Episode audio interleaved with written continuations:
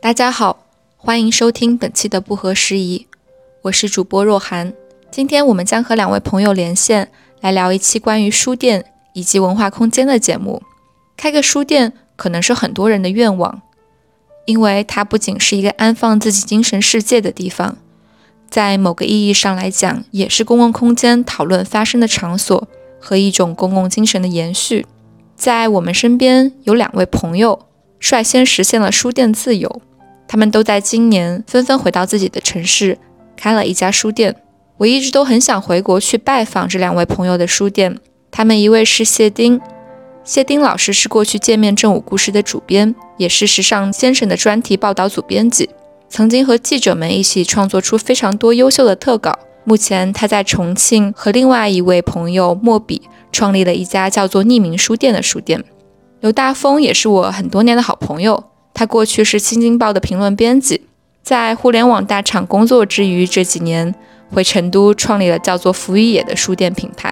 所以在本期节目当中。我们和朋友们聊到了各自开书店的动机，也有一些比较现实的问题，比如如何才能开一家书店。最后，我们谈到了书店和创作的关系，书店和公共空间的关系。我想听到这期节目的朋友们，此刻或许正在归家路上，或者已经回到了故乡和家人团聚。我想到过去我在家乡时最喜欢去的地方，也是我们那个小城市的书店。所以也提前祝愿大家新年手边都有一本好书，也有一个可以常去的精神寄托之所。新年快乐！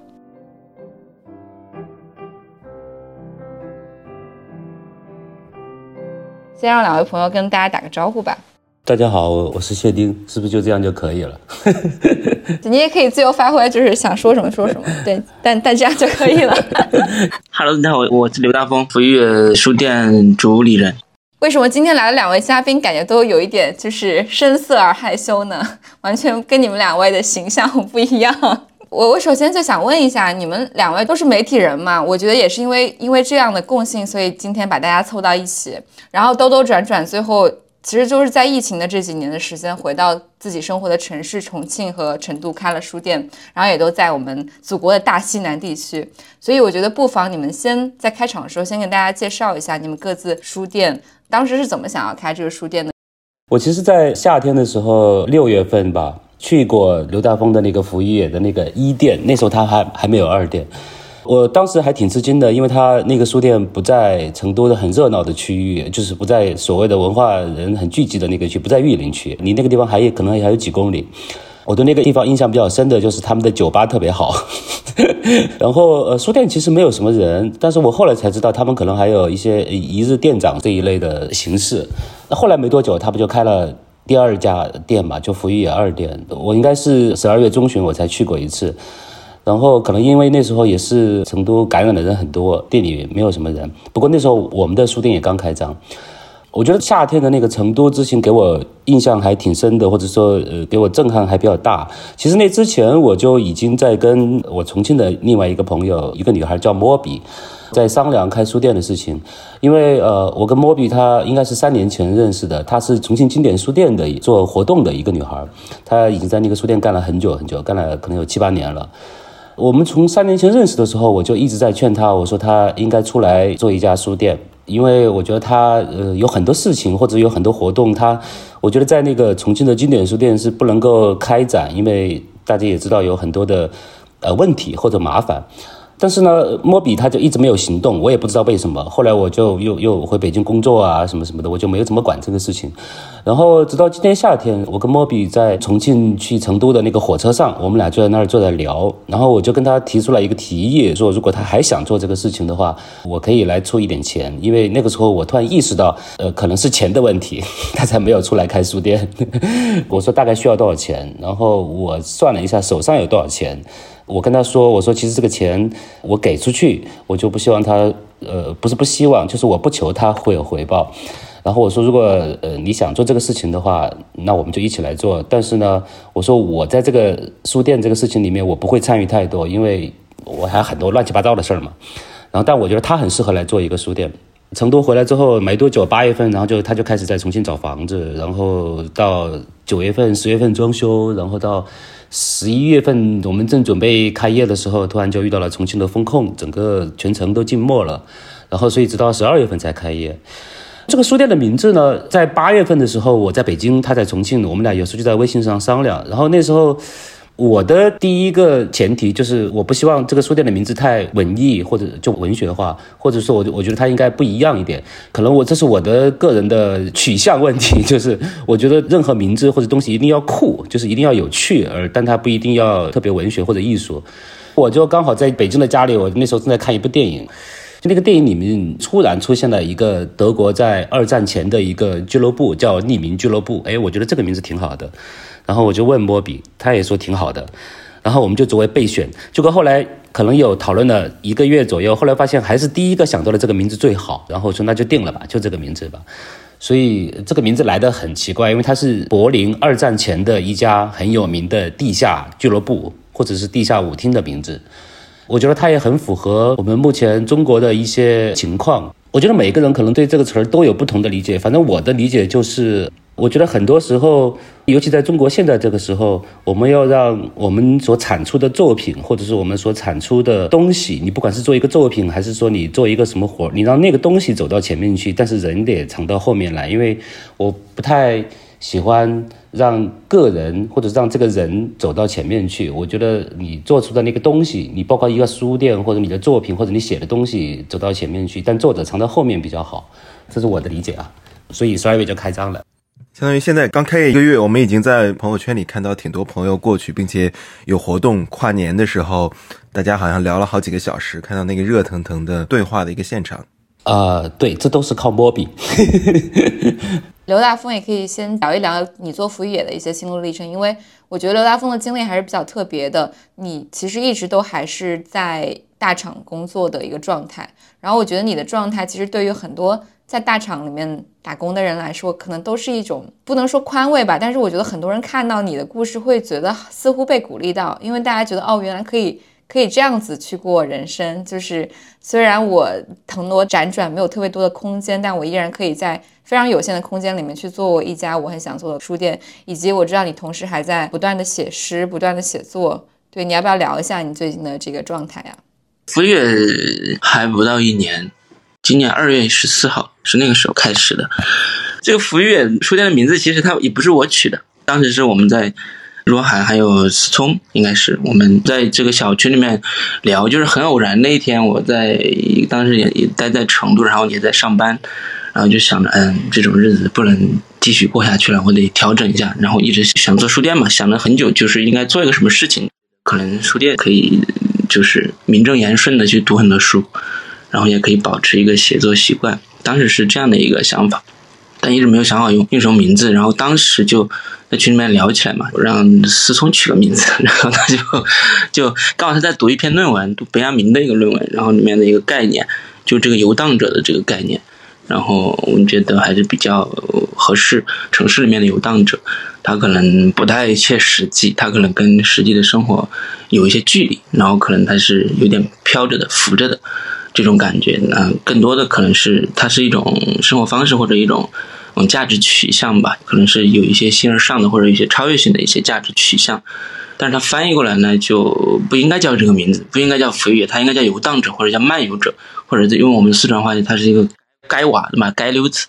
最后还是雅译了一下，就译成了。呃，服务员到现在有差不多快一年了，然后也比较难。从一开始，因为我一边在上班一边打工，所以这个书店就没有我没有太多的时间和精力去经营它，所以最后就想了一个办法，就是做这个一日店长。就是其实它也可以解决我的现实问题，就是我没有办法每天去守店，每天去做咖啡我也做不来，啊，当然店长们也做不来，我们这个咖啡就非常难喝，一直都很难喝，但是现在好一些了。然后它同时能够去体现一些价值吧，它有点是众人的感觉，就是每个人都可以来站一站吧台，可以当一天的书店的店长，主要他们来会来贡献一些东西，他们的一些想法，做活动也好。做一些小东西，然后我基本都会离开，把这个店交给一日店长。然后到今年大概到夏天的时候，其实是这样子的。为什么要开第二个店？实际上那是因为为了救第一个店，是这样的一个考虑。就是第一个店它也可以经营还不错，大概有三到四个月时间的时候，它就营收是正了的，就是跑正了的。但是我会意识到它的危机，就它可能出现一个什么问题，或者呃，要么就是一些意外的，或者他就是经营就不是很顺，然后他可能就抗风险能力会比较低，他可能就交不起房租了，或者他会一直让我来打工养他了，我也不是特别。想永远都是这个状态，所以我想去做一个就能把我和这个小书店一起养起来的一个书店，这个是当时的一个想法。然后就中间有很多波折，又停电，又是高温，然后又成都也静默了一段时间，将近小一个月。呃，放开之后又只真正的开始了这个疫情，其实一直都比较困难，但是还好到现在应该还是挺住了，跌跌撞撞的活下来了。我好奇问一下，福玉野的那个英文是哪个单词？它是 F L A N E U R，那它它是一个法语哦，它是那个本雅明发明的一个词儿，是吧？对对对，啊，法语中对对对，是本雅明在《单向街》里面那个发明的词儿。香港的潘国林老师把它翻译成了漫游者。所以这个名字就是刚刚谢丁老师批判的太文艺的名字，是吗？哦，成都叫野的书店好多，我们算了一下，可能有五六家姓野的书店。就是它这个是有这种氛围，成都这个地方，它或者说它这种文化的感觉，它有这种野的感觉。它其实一开始是成都有一个峰哥，然后有个墩爸。那边他们其实是有在讲这个东西，包括他们呢也会去讲野生成都，它可能是一个呃地域上面比较偏远，公共生活和文化生活也比较野生的这么一个状态。然后当时我我还是比较喜欢这种氛围的，因为我去他们那边去墩坝那边去经常去烤火，又是冬天的时候，然后他们会做那种石毯，会在一起也比较发散的这样去谈话去聊天。就它还是比较不太真实的一个场景，我就比较喜欢这种东西。然后我也觉得确实就是这种野的一种感觉，它不是荒野，它是一种可能也许叫做抽离或者有一些距离感的这种感觉。然后后来就好像大家都感觉到了这种情绪，或者他对当下的我们的这种现状和所处的这种境况还是有一些回应的。我觉得印象很深刻，是我今年。年初的时候去到成都，然后当时福宇野的一店还在装修。刘大峰接到我之后，在成都去的第一个地点就是福宇野一店的这个地址。当时应该是房子刚刚租下来，然后刚刚推出了一个新的装修的一个草案，然后好像刘大峰对草案还不是太满意，好像想要重新做。当时处于这么一个状态，但是。可以看到你当时非常兴奋的要给朋友看，说你看一个月后这里将是一家书店。再后来春节之后，就看到大家都已经在转起来，书店已经开起来了。然后街上站满了年轻人，在那边喝咖啡、聊天或参加朗诵诗的活动。很值得跟大家介绍一下的是，你在做这家书店的时候，你其实特别强调说只卖诗集。我不知道现在二店是不是仍然秉持着这样的一个原则？你可以分享一下为什么你觉得只卖诗集，以及它为什么非常强的印记是跟诗有关吗？现在二店的主题它是只卖小说，但是也会有其他的社科的书籍给大家借阅这样子。然后一店就是诗集。当时因为我比较喜欢写诗，因为诗相对来说它是一个比较小的一个门类，我去准备一家书店不需要准备太久，这个书籍出来它就是一个完整的样子，它是一个。呃，品类非常全，然后也很丰富，然后也比较成体系的一个样子，然后它也嗯也不贵，就这样子，嗯，但更多的我觉得是嗯诗性嘛，比如说对我来说，我可能媒体上有经历，然后有在公司上班，然后也有自己的写作，然后有有一些思考的过程，然后我就觉得可能诗是一种，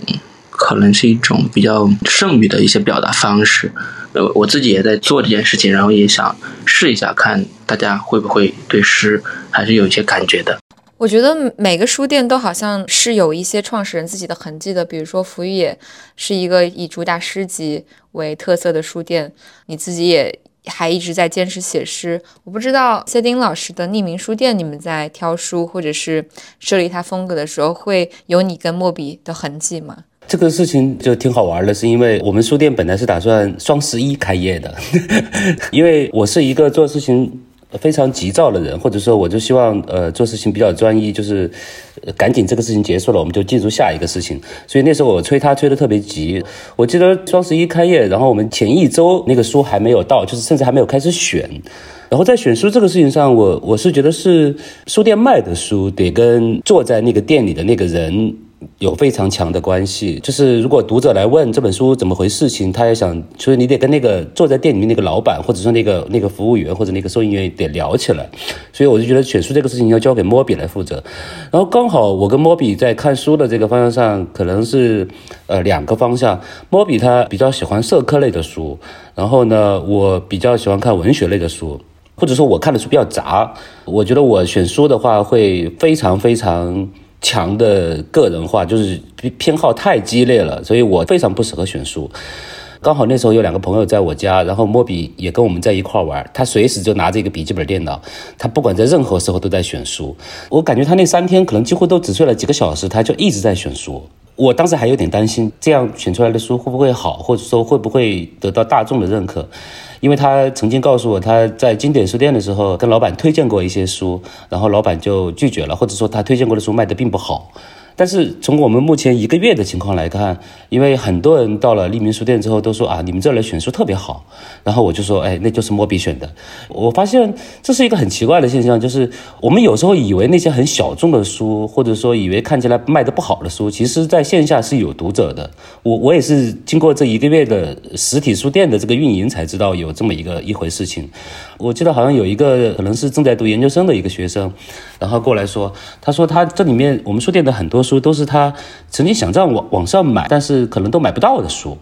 结果就在我们书店找到了。这当然都是莫比的功劳，因为他选书特别刁，然后也跟他平时的阅读有关系。那如果是我的话，我我选的书其实都都是怪模怪样的。我非常喜欢长沙的一个书店，我非常喜欢长沙的慕田书店。然后我最近刚好又去了一趟长沙。然后我就发现慕田书店其实在卖很多独立出版的东西，所以我最近在跟莫比说，我就想在书店多摆一些中国的独立出版的一些刊物或者是一些印刷品。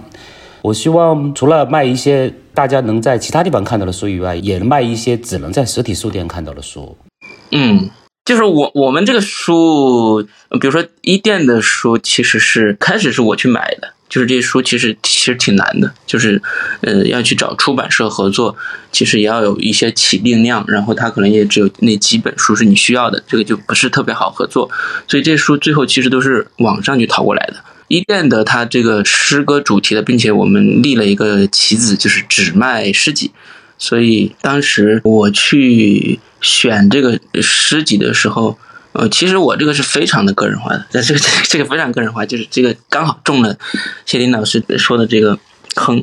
但是我自己是一个比较情绪化的一个人，所以我就任凭他这样子，就我喜欢什么我就选什么，有一些不喜欢就不要。尤其是我都选了诗这个门类了，所以它已已经是一个非常不理性，然后非常偏执的一个想法了，所以我就干脆就更偏执一些。比如说诗集这个门类的话，更多的其实我当时考虑的是。嗯，去选新的诗，无论是中文的还是外文的诗集，外文翻译过来的诗集，更多的其实是去注重二十世纪的诗人，甚至二十世纪五十年代以后的，是就是更接近于我们当代生活的。比如说，我们都没有重点的去做像英国的浪漫派的一些东西，济慈、雪莱、华兹华兹，包括这些比较古典的一些诗都没有去设，没有怎么设立，但是会有，但是更多的会把它放到。我比较当代性的一些诗人身上，比如美国当代的一些东西，比如说我非常喜欢的华莱士·史蒂文斯，比较现代的一些，甚至比较先锋的一些语言的尝试，我们可能不会去太柔软，比如说徐志摩这种，我们就不要了。然后包括八十年代很多的呃诗的一些东西，我们也不要了。就更多的是去涉猎一些更怎么讲，在语言上面有更多探索和尝试的呃一些诗。这个后来一店有一部分诗集是成都的一个年青年的诗人来帮我选的，他叫沈志，他写的很好，他比较专业，他就选那些更 比我选的那些更能批的，更甚至更偏学院派的这么一些诗集过来。然后大概呃一店的诗集是这样子构成的，然后二店的这个选书的时候，这个就不是我选的了。我我们有一个馆长，就是我们称为的叫叫他馆长，他姓程，他来去我们书还是都不是从出版社来的，还是其实都是从网上去这样淘过来的。因为我们是一个专题的门类，所以你相对来说它的长处应该是它的集合性，它比较全比较多。就小说这个门类，应该还是都是采集也够了的，就是从古典的、从近代的和现代的、后来的和和和我们比较当下的一些东西都采过来了。但当时我跟他说的是，嗯，我们就还是不要太久远的一些东西，我们。就是从十九世纪开始算起，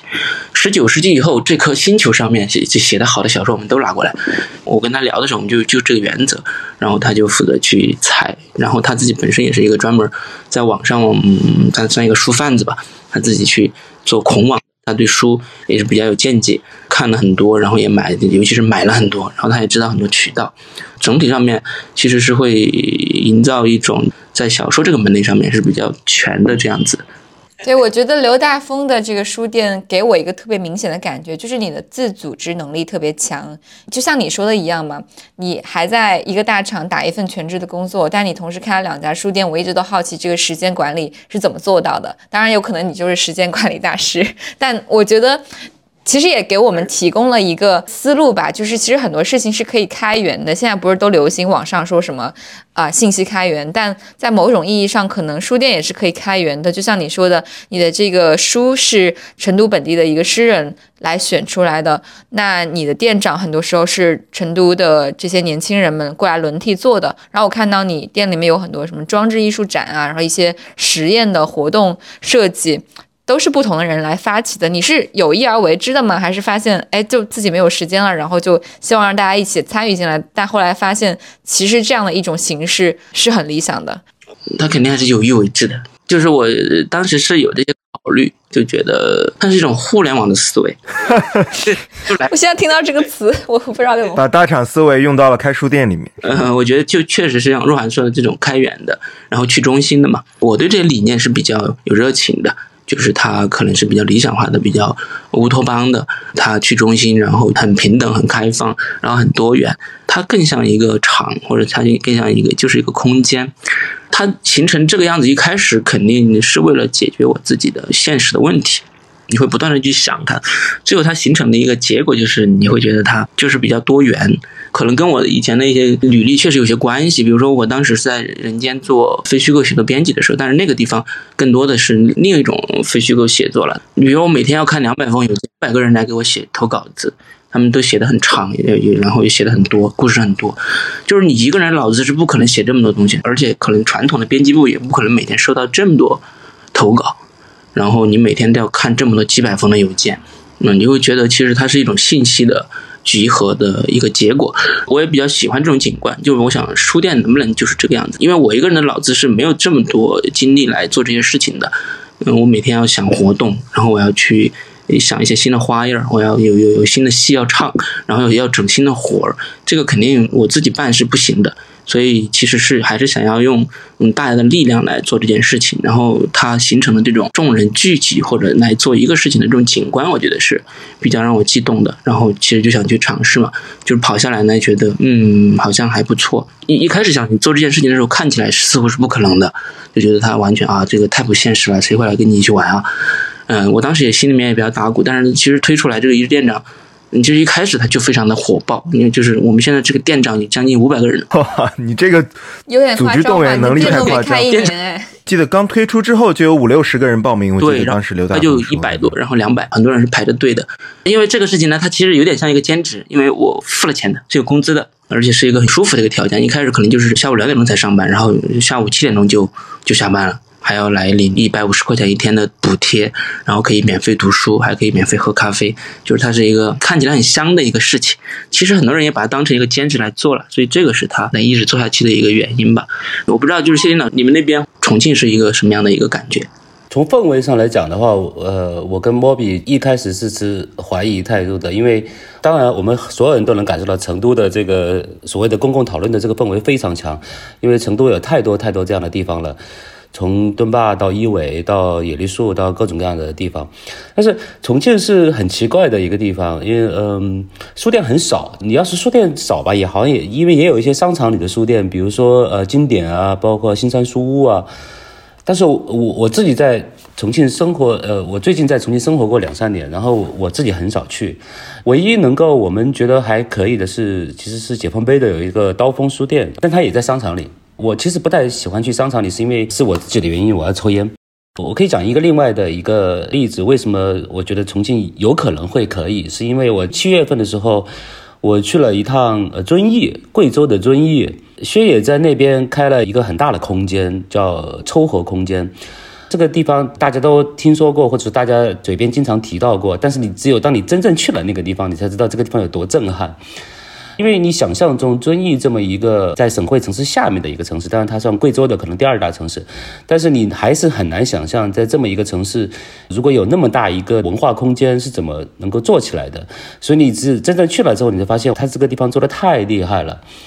就是薛野，他当然他是西西佛书店的创始人。如果他在遵义能够做的这么好，那重庆其实是有很大的空间来做这个刚刚大风说的那个文化氛围的。只是可能以前没有人，呃，或者说没有一个地方能把这些人聚起来。所以我去了遵义的这个抽活空间之后，我才发现是有可能的，或者说至少是有这个机会的。那成都肯定是早就已经形成了这种氛围。那重庆的话，其实是缺一个地方。但我做事情可能比较谨慎，然后在八月份的时候，我为了证实这种怀疑，或者是证实这种想法，我跟莫比又去拜访了李一凡，就是拍《杀马特》的那个导演，然后他在川美的做老师嘛，我们去问他，我因为他在重庆待了很多年了，然后我们就去问他，我们就说重庆有没有可能有这么一个。所谓有公共生活的一个地方，他说其实是有可能的，但是他说其实以前在重庆一直都有，在黄角坪，就是呃四川美术学院的那个老校区的那个地方，但是呢，黄角坪在重庆来说就像一个飞地，就是很多人到重庆就直接去了黄角坪，然后可能聊一下或者说聚一下，然后就走了，就不会散播到重庆的其他的区域来。但是他说，那那是因为可能重庆其他地方没有这么一个一个环境，或者没有这么一个地方。他还提到了一点，重庆可能跟成都有一点不一样的是，重庆其实还是有很多人愿意讨论事情的。但是呢，来不来就是吃饭喝酒，在吃饭喝酒餐桌上呢，聊着聊着呢，就会呃陷入一种很江湖气的一种局面，缺少一个比较严肃的讨论事情的地方。我觉得他这个定义其实很准确的，就是我在成都看到的，就是一个有很多的地方，包括璞玉野，或者是包括墩坝这样的地、伊伟这样的地方，其实是他提供给大家一个可以严肃的去讨论某一件或者是私人事情或者是公共事情的地方，这给了我很大的动力。我觉得这个是重庆需要一个这地方，那或者说重庆有这个市场，只是你没有这个地方提供给大家，那我们就来提供这个市场好了。之前去成都也在那个一伟书房，然后我挺震惊，发现之前我们聊到书店作为一种公共空间和书店发生的对话沙龙，其实之前北京特别热闹，或者说大家会把注意力放在北京，但现在好像近几年我住在北京的感受是，书店往往会发生沙龙的时候是有新书发布的时候，邀请几位嘉宾，大家就围绕书中的某个主题进行沙龙的讨论，但是沙龙和公共活动发生的频率。在成都感受到的是非常夸张的，可能每周都有几场类似的，包括放映啊、讨论，那种火热的程度，你能感受到大家对于在公共空间中进行讨论，围聚在一个空间里共享那个夜晚，其实是我在北京好多年已经没有感受到，好像这两年这个重心的确。不一定是重心，因为成都也没有提出说我要取代北京成为一个新的文化中心。但是感受到以书店为中心的这样的公共讨论、公共生活凋敝了。但是去到成都，发现其实一直在进行。我们可以聊一聊，说书店它作为公共讨论、公共活动发生的场所，它对于书店来说意味着什么？对于你们可能之前从参与者，现在成为了一个运营者，这是一个维度。第二个维度是活动可能本身也是书店运营的必备。是不是现在由于大家都知道书店是一个看书、买书、爱书人去的地方，但同时它也要活下去，要运营下去。那书店现在很多时候变成了一个酒吧式书店，才能够维持它的基本生存的一个状态。所以说，我不知道在书店中公共和它运营中间的这个拉扯的地方。之前其实我跟你交流过，我们不是当时说过一个判断嘛，就是线下实体书店在市场逻辑上面其实已经死掉了。就是你你会去看，其实在这个网上去买书会非常非常便宜，平时都能买到半折、六折，甚至三四折、两三折的书。因为就是出版社拿书，你还是这个价格，即便是去批发，它也是给你六折。但是你这个书。到了网上它就不一样了，它到到了这个电商平台上面。它就不一样了，它其实跟整个平台的营销策略是有关系的。它其实这个钱打了折的这个这个东西，它其实某种意义上被平台算成了它的营销费用，拉拉它日活、拉它的 DAU 的一个数据的一个标准，所以它其实会去写书，然后让书变成一个流量入口。你来买了书，肯定要我给你推荐一下，对吧？你你看一下我的手机，看一下我的包包、我的衣服，它是这么一个逻辑。就是线下实体书店，它你纯去卖书其实很难的，因为你不可能拿得到比上面更便宜的价格。全价卖书呢，嗯，这个基本就是找死的一个方法，它基本处于不是一个正儿八经的事情。你全价，那逻辑上非常不通的一件事情，因为实际上那个书的定价现在有点贵了，它其实那个定价就是为了为网上去。我当然这个是我的一个看法，这个不一定是对的。他为了网上去打折而用的，比如他标价九十八，然后你还是这样卖的话，除非逛书店的读者他非常有情怀，他他支持你一下，他可以买一个全价的书。他但是他只是一次行为，这个不能形成一个比较稳固的一个模式。所以现在线下实体书店如何去卖书，这个是其实还是摆在面前的一个很大的难题。我自己一直没有克服，但是我想去克服它。我想再做一些探索，还是书店还是得卖书嘛，就正儿八经的呃书店空间。他就卖书，我们你想一些办法去卖，包括打折嘛，就是跟网上一起打。我们这边的书平时都是八折，然后如果是会员的话就是七折，基本没有什么利润。但是你是个书店嘛，所以他还是得要把书卖出去，这个是一方面的一个我我感受到的一个现实哈。然后呢，就是关于做活动这件事情，就是它确实是书店空间要做活动才有人更多的人来。比如说今天我们在这儿聊天的时候，那个福悦的一店就在办诗会，现在马上要开始了，八点钟开始。这个诗会其实是一个读者来办的，就是那个诗会也是跟那个一日店长的模式是一样的，不是我自己办的。他会一直都有，他们自己会选几首诗，会有人来报名，然后他们又会自己收钱，收了钱一半的钱是这个主持人去收，然后另外一半的钱是留留下来。我们设置了一个写作基金嘛，叫银湖写作计划，这个基金另另一半的收入是存到这个基金里面去发，然后拿给做成稿费嘛，拿给发给这些写诗的人。福月上半年去做了很多事情，他我。说他一半 都是是做一个酒吧功能活下去的，他是这样子的一种方式存在。但是他其实做的一些活动，比如说我我做的这些。不是我做的，他们做的，就是主要是诗会和读书的一些事情，还有观影的一些活动，它是一些常态的，这样转着走的一些活动，它不太需要投入太多的，呃，临时的精力，它就甚至你你你等于让你抽了一个陀螺丢在地上，让它自己转起来了，然后别人都会有更多人来去抽这个陀螺，所以其实做活动会让更多人到书店来逛，因为你本来就是个实体空间，经营上面是有利的，而且是某种意义上是一种必要的。它客观上面也会让整个的公共氛围比较热烈嘛，可以去讨论一些很严肃的一些话题，可以去聊一本专著，可以聊一个诗集，可以聊一个很严肃的话题。我们书店刚开一个月，其实就是呃后天才到一个月，然后有很多的呃用一句互联网思维的话来说，就是前面这一波人其实都不算，就是买书的人，所以我们书店会出现一个现在出现一个很奇怪的情况，就是那天莫比告诉我说。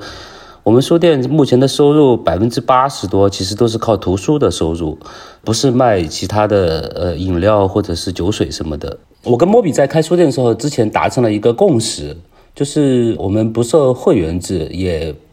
不打折。就像刚才大风说的。就好像往死了走似的，就是因为书很贵嘛，就它的全价是很贵的。我也知道出版界的流程大概就是像大风说的，可能他那个定价就是为了打折而设置的。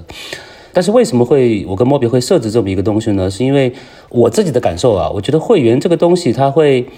让我有一种，你也可以把它叫称作叫不安全感。就是说，如果当我收了一个人的钱之后，我总感觉我要服务他。但是如果当这个人或者这个读者万一跟我价值观不合，我该怎么去服务他呢？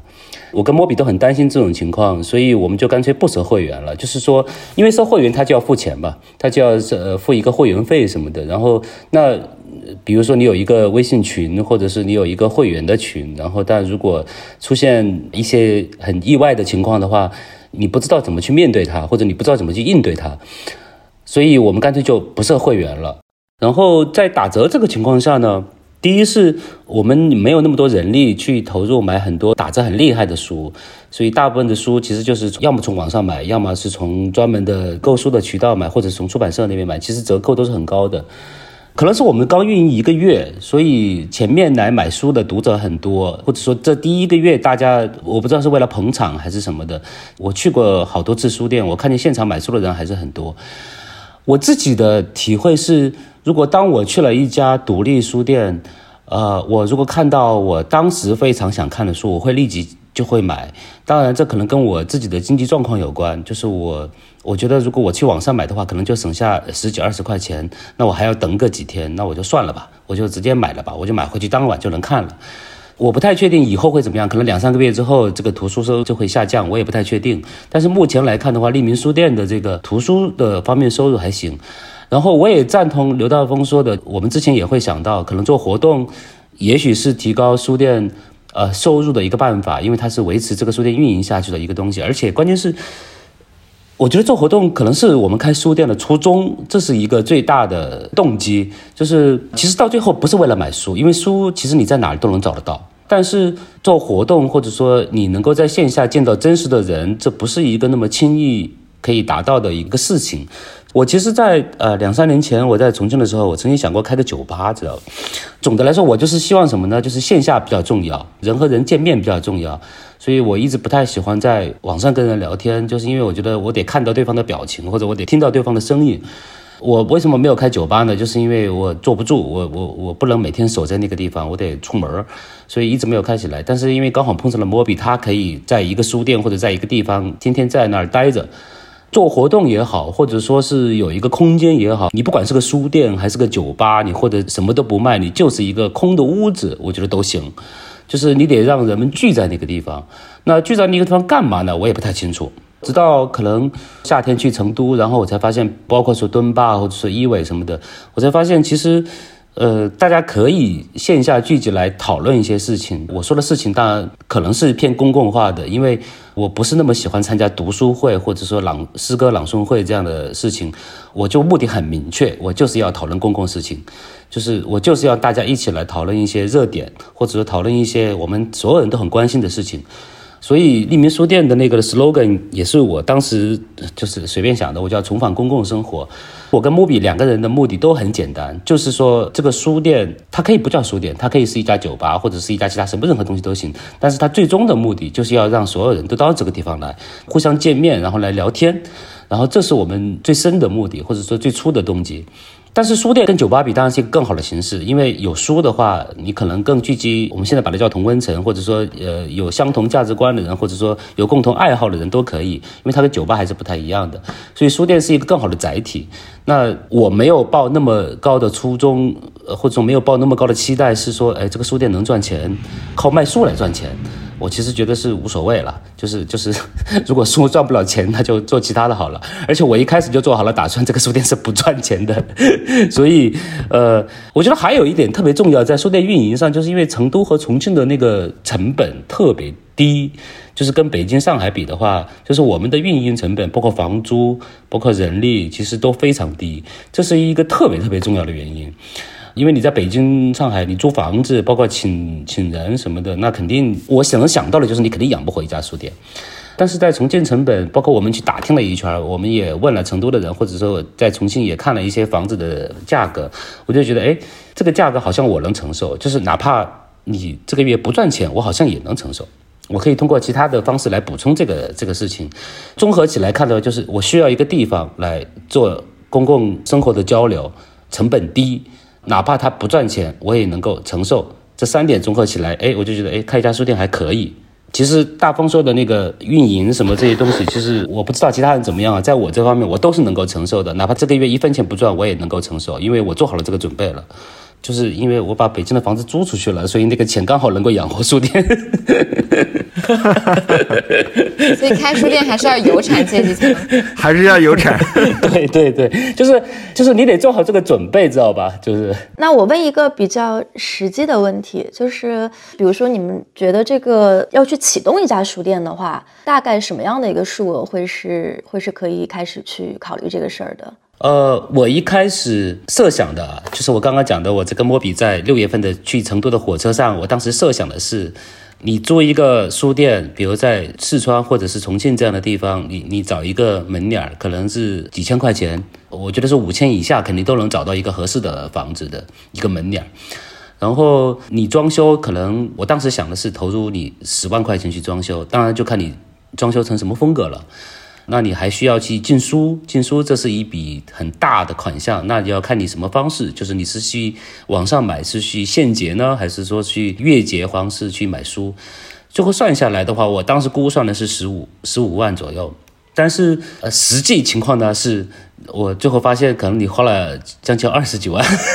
这就是跟装修一样，知道吧？就是跟装修你自己家的房子一样，你的预算是多少，最后你知道会超出那个预算，可能百分之五十到百分之百左右。对，差不多，我预算也是十五，然后最后花了将近小三十，就是这样。这个财务管理能力更差一点是吗？三十是还没有后期投入，就是你把店开出来，就估计要花这么多钱。我如果把成本控制好的话，二十要起步的话。刚听你们俩聊，我就想到最近，其实我觉得特别是做媒体、做内容的人。比如说，我跟庆有时候经常大家我们见面，我们就会聊说，到底什么时候可以开一家实业店？就是现在，现在就是有拥有实业的媒体老师们都是我们羡慕的对象。我觉得一方面可能就是因为现在这种互联网上信息过载，然后大家共识撕裂，其实让本身去每天对着电脑码字啊，或者是去传达这种比较虚幻的理念的人来说，个体来说有一种不安全感。然后，然后你回归到。线下回归到和人的连接，你会有一种真实的踏实感，至少对我来说是这样的。就比如说不合时宜，我们是一个以线上播客为主要载体的这样一个品牌，但与此同时，我们也会有很多线下活动。我自己还是觉得，当你走到线下去跟听众见面，然后去跟他们聊说，啊，最近你们关心的话题，你们对什么事情感到同样的关注的时候，我觉得那种感受跟你在线上单向的去传递一些信息，哪怕有时候不是单向的，你会。在评论区跟大家互动，那种感受还是非常不一样的。所以，我对欣欣老师刚刚提到的说，你开书店其实就是为了去创造一个公共空间这件事情，还是还是特别认同吧。嗯，然后我就回想了一下我早年间在北京生活的时候，跟书店的一些连接。我发现，当我在北京生活的时候，我其实是很少去书店的。虽然北京也有还不错的书店，比如我们都知道的万盛书园或者是单向街，但那时候我意识到，其实北京的书店更多的。有一点像是一个文化地标的作用，就是你知道它存在在那儿，然后你想要去买书的时候，你会去光顾。但因为北京的城市设计会让你觉得，比如说，我记得当时单向街和万盛书园这些书店离我坐住的地方都非常的遥远。我当时住朝阳区，所以每次去一趟书店就感觉要跋涉十几二十公里。然后对我来说，可能我理想中的书店是一个，嗯，它是一个在生活区的概念，你可以随时去拜访它，可能你跟店长都。因为打了好几次照面都熟悉了，然后你知道他每周会发生什么，然后甚至因为你经常去书店坐一坐，在那儿写作或者在那儿看书，你认识了一些朋友，然后你们有时候也会把那儿当成你们的一个公共客厅、公共讨论的氛围。所以我不知道你们两位在开书店的时候会不会对理想的书店有一些构想。包括我来了欧洲之后，我发现欧洲的书店氛围就是它有很多很老的书店。我们前段时间去里斯本的时候，当时坐了那个夜班车，然后下车的第一站，常老师就直接带我们奔向了一个说，据说是里斯本迄今为止年代最久远的书店。然后那家书店应该是一七几几年开的，到现在已经有两三百年的历史了。在欧洲，其实这样的书店也并不太少见。它被称为是全世界仍然在运营的最久的书店，当然号称了吉尼斯 纪录什么的认证。对，我在在欧洲有时候闲逛的时候，经常会逛到这些有一些历史感的、有一些自己故事的书店。嗯，我觉得这本身也是一种这个城市脉络文化的延续吧。比如说，当时常老师就非常激动跟我们说，佩索阿当年肯定来过这家书店，因为我推算了一下年份，他当时活跃在这个里斯本的时间跟这个书店是同步的，也就会有这样子的一些文化记忆在里面。我不知道你们在开书店的时候，有头脑中比较理想的书店的样子吗？或者是开一家书店对你们来说究竟意味着什么？是一种对过去生活的某种。反叛、逃离，还是说是一个希望重新建立人文精神的想象？我觉得刚才说的有一点，我特别深有体会。在北京的时候，我们知道周边有很多书店，但是我也不知道为什么，我其实也很少去。我后来发现啊，因为我自己在之前做媒体的时候，也做过一些呃全国的各个书店的活动，然后。我觉得这两年跟以前的书店的活动，或者说类似这样的公共活动，有一个特别大的区别，就是成都的活动给我一种特别耳目一新的感觉，就是它跟北京、上海的最大的不同，就是北京、上海的那个呃嘉宾或者说那个主讲人不一样。就是在北京、上海的时候，当我们去参加一个活动的时候，那个主讲人是坐在台子上的，是坐在一个像舞台一样的地方的。当这样的活动进入到一种套路的时候呢，一般来说我们能想象得到，就是主讲人先可能花一个小时讲一些东西，然后底下的观众会提问，然后最后这个活动就散了。然后又因为它是一个非常非常开放的场合，所以其实大家都说的不痛不痒的。但是我在成都的时候，我见到了一些非常非常真的是非常包括敦霸，呃，包括一伟，很不错的活动，就是所有人都是平等的，包括主讲人，包括前来听的听众。我觉得从物理上来看的话，他们的设置都很有趣，就是主讲人他不是高高在上的，他是在所有的读者中间的。他一开始甚至可能没有设置一个特别强的主题，然后大家就是聊天。当然有主持人，但这个主持人最多就是起一个推动的作用，然后就往前滚动。我觉得这种方式对我来说吸引力特别大，就是说他的交流会更深刻，或者说他跟我以前在北京、上海听到的、见到的那种活动是完全不一样的。我开书店有一个部分是想完成这个目标，就是其实刚刚提到的匿名这个名字也是这样的，就是。我我觉得所有人应该是没有一个身份的人，你是大名人或者你是学者教授，你是作家，其实都不重要。你在一个公共场合，你是跟所有人的身份是一样的，那大家一起来交流一个事情，我觉得这样对我来说是一个更有吸引力的事情。其实我从成都那边的整个这个做活动的氛围得到非常多的一些震撼或者说体会，我觉得这跟北京上海不太一样。我理想中的书店。我只能说，我看到的，或或者我从文学作品中看到的，我印象非常深是海明威在《流动的盛宴》里面提到的巴黎的那个书店。然后，我觉得一个书店其实那个主理人，或者说那个老板，或者说那个在店里的那个人，特别特别重要，就是一个散发着热气的人，这个人很重要。当我走进一家书店，我如果跟这个老板有交流，我跟这个老板认识，这个交流对我来说很重要，或者说这种熟悉感对我来说很重要。所以，在北京和上海，或者说在很多很多的商场的连锁书店，当我走进去的时候，我我觉得我没有跟他，跟坐在书店里的那个人发生任何交流，因为他们可能是一个刚上班没几个月的收银员，或者甚至是呃，他们不停的在轮换，就是坐在书店里的那个人跟我是呃没有一个熟悉的关系的，他不知道我是谁，我也不知道他是谁。当然，你可以慢慢建立联系，但是可能一般的书店没几个月，他们又换了一批人。后来我们利民书店开张的时候，摸比他就很愿意承担这个功能，他就会一直在书店，他就会承担那个店长的功能，他就会一直坐在收银台后面，他代表了这个书店的气质，或者说代表了一种呃怎么讲呢？就像我的呃灵魂伴侣一样的一个东西。当我去到一个地方，我知道我走进这家店的时候，我会碰到一个。我愿意聊天的人，或者是我生活中没有那么关系没有那么近，但是灵魂上可能很近的人，所以对我来说，书店的这个主理人或者在书店的这个人特别重要。另外一点就是，我理想中的书店是除了书店本身，它应该还做其他的事情，当然不只是做活动。我觉得书店它的延伸度其实是非常高的，就是。在中国的这个环境下，我不知道呃有没有可能，但是我们至少可以往这个方向努力，就是它应该延伸出更多的东西，比如说你可以出品你自己书店的东西，不只指的是文创产品，可能甚至是一些印刷品、写作内容上面的东西，依托于这个线下书店，如果有这方面的产出，这是我理想中的一个书店应该有的样子，就它不仅是一个线下的东西，它还有不停的在产出新鲜的东西。那这个新鲜的东西是怎么来的？就靠这个书店的老板或者说书书店的主理人去发掘他身边的人，或者说去寻找更多的人来一起为这个书店产出更多的东西。那这个东西，它最后它会扩散到这个书店之外更大的领域。你不管是出版物也好，或者说你在网上做公众号也好，然后这个书店就会变成一个平台，或者说就变成一个内容输出的平台。那它的影响力就会更大。当然，我们做这样的事情，那本身就是想发挥更大的影响力。在我看来。这个东西可能对我来说更重要。我又要总结一下了，我这么这么来总结，就是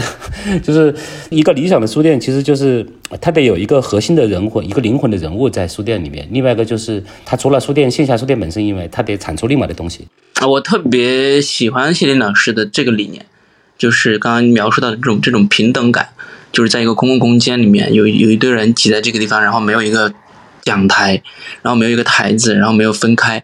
这个主讲人或者这这个 key speaker 他也是扔在人群里面去的。好像成都办活动都是这样办的，大家都是身份是平等的。然后我也其实想要是这样的一种理念吧。嗯，我们去做很多活动的时候也都是这样子的。比如说我们去做做那个诗会的时候，他也不是主讲，他也是慢慢的去摸索出一些东西吧。比如说我从来没有办过活动，那我第一次去在福裕办诗会的时候，第一场诗会是我办的，然后是我我去。等于是主持，那我尝试开始讲东西，你知道我看我尝试开始讲，我讲了二十分钟，我讲的越来越尴尬。就当时那天晚上，我我我去发这个活动的时候，那个群里面涌进了一百多个人，实际来的有三四十个人，就在那儿听我讲我的诗诗对诗的想法和看法，我的诗学的理念，然后一些创作的方法，对诗的一些理解，然后讲着讲着不对头，你知道吧？就大家不想听你讲。后来就第一场。活动就它就自然而然的变成了一种众声喧哗的一个局面，而且很好。我主持人就是刚好我又回到了我是一个这种记者的一个角色，我就我只要串下场就可以了。我说哎，下一位你来读吧，就是下个你来这首诗是是应该谁来读？读了之后你来讲讲你的想法吧，或者别人觉得应该要点评一下这个东西，就是它有一个流程就可以了。所有人都要应该有参与感，他自己要表达要发声。其实他更多的不是来聆听的，他是更多的是来参与和表达的。我觉得这个是比较理想的。我觉得如果一个书店里面的氛围是怎么样子的，我觉得是这个样子的。他比较亲近，然后没有太多的这种障碍。然后对于我来说，我觉得我理想当中的书店。我更多的还是从自己的角度去考虑的，包括我开书店的时候，我想要的是我怎么舒服，就是，而且可能现在的状态就比较像，我还是比较喜欢那种理想的状态。福一野的活动是不是大多数都是读书会、放映诗会？就目前没有可能会在北京经常看到的有文化权威或文化名人来进行进行这个分享这样的活动，一直都没。它有两个东西是没有的，在福一野，一个是没有名人来。因为不好请，就是我也不是不太认识，就是不好请。一个是不好请，不太认识，就是也没有办过新书发布会，然后也没有请过哪个老师来讲。主要确实是我比较自闭。然后还有东西是没有的，没有，因为北岳两个书店，一个是诗歌，一个是小说，所以它相对来说是比较垂直的，比较专题化的。所以它的活动内容里面基本就只聊这个方向的东西，它只聊诗，比如说诗会，它就是有的时候会聊的非常的。呃，深，就是它就是一个纯粹的诗学的探讨，写作的技巧，呃，如何使用词语，呃，遣词造句，类似什么所谓的诗意的发生机制啊，聊这些比较窄的一些东西。读书会都没有怎么办起来，我一直想办读书会，但是发现读书会没有办起来。其实办的最好的是诗会，一办了二十多期，快三十期了。然后放电影也是比较多的。二店里面现在基本前期是，呃，其实也在探索方向，就是去一开始做了一些音乐类的活动，蹦迪蹦了很多个晚上，就是在里面蹦蹦蹦。我专门买了大音箱来这儿蹦迪，然后就尝试做些音乐演出，但是其实准备的不是很充分，然后也不是很专业，所以这块的东西也有点偃旗息鼓了。总体来说，就是这个二店是 现在没有怎么办活动，就偶尔零零星星的有一些店长会来放放电影呢。有些来书店的读者，他愿意来做一些活动，比如说一些搞音乐的、一些写诗的，或者一些写作的、搞创作的，他们愿意来展示一下、分享自己的东西。日常是这样子去办的。我感觉这个办书店的方式特别有一种野蛮生长的感觉。然后之前被我和我的朋友们吐槽为大跃进式的，就是开书店的方法。就你说的这个，从诗歌朗诵会到蹦迪之间的这个这个跨度还是非常之大的，但是。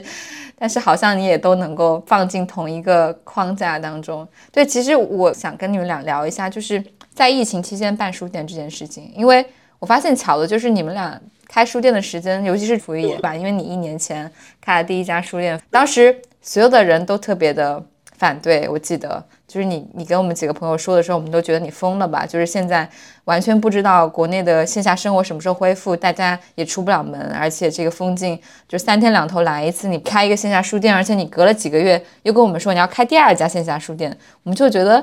就完全不能理解你当时怎么想的。包括我不知道谢林老师，你当时开书店的时候会不会有这个担忧啊？因为当时应该政策还不像现在这么明朗。但当我现在回过头去看你们办书店的这件事儿，在现在看来，其实是一个特别必要的事情，因为大家跟朋友或者是跟志同道合的人隔绝了那么久，我们都在一个封禁的状态，没有办法在线下见面。这时候你们有一个书店的空间，可以承载大家这样子的需求。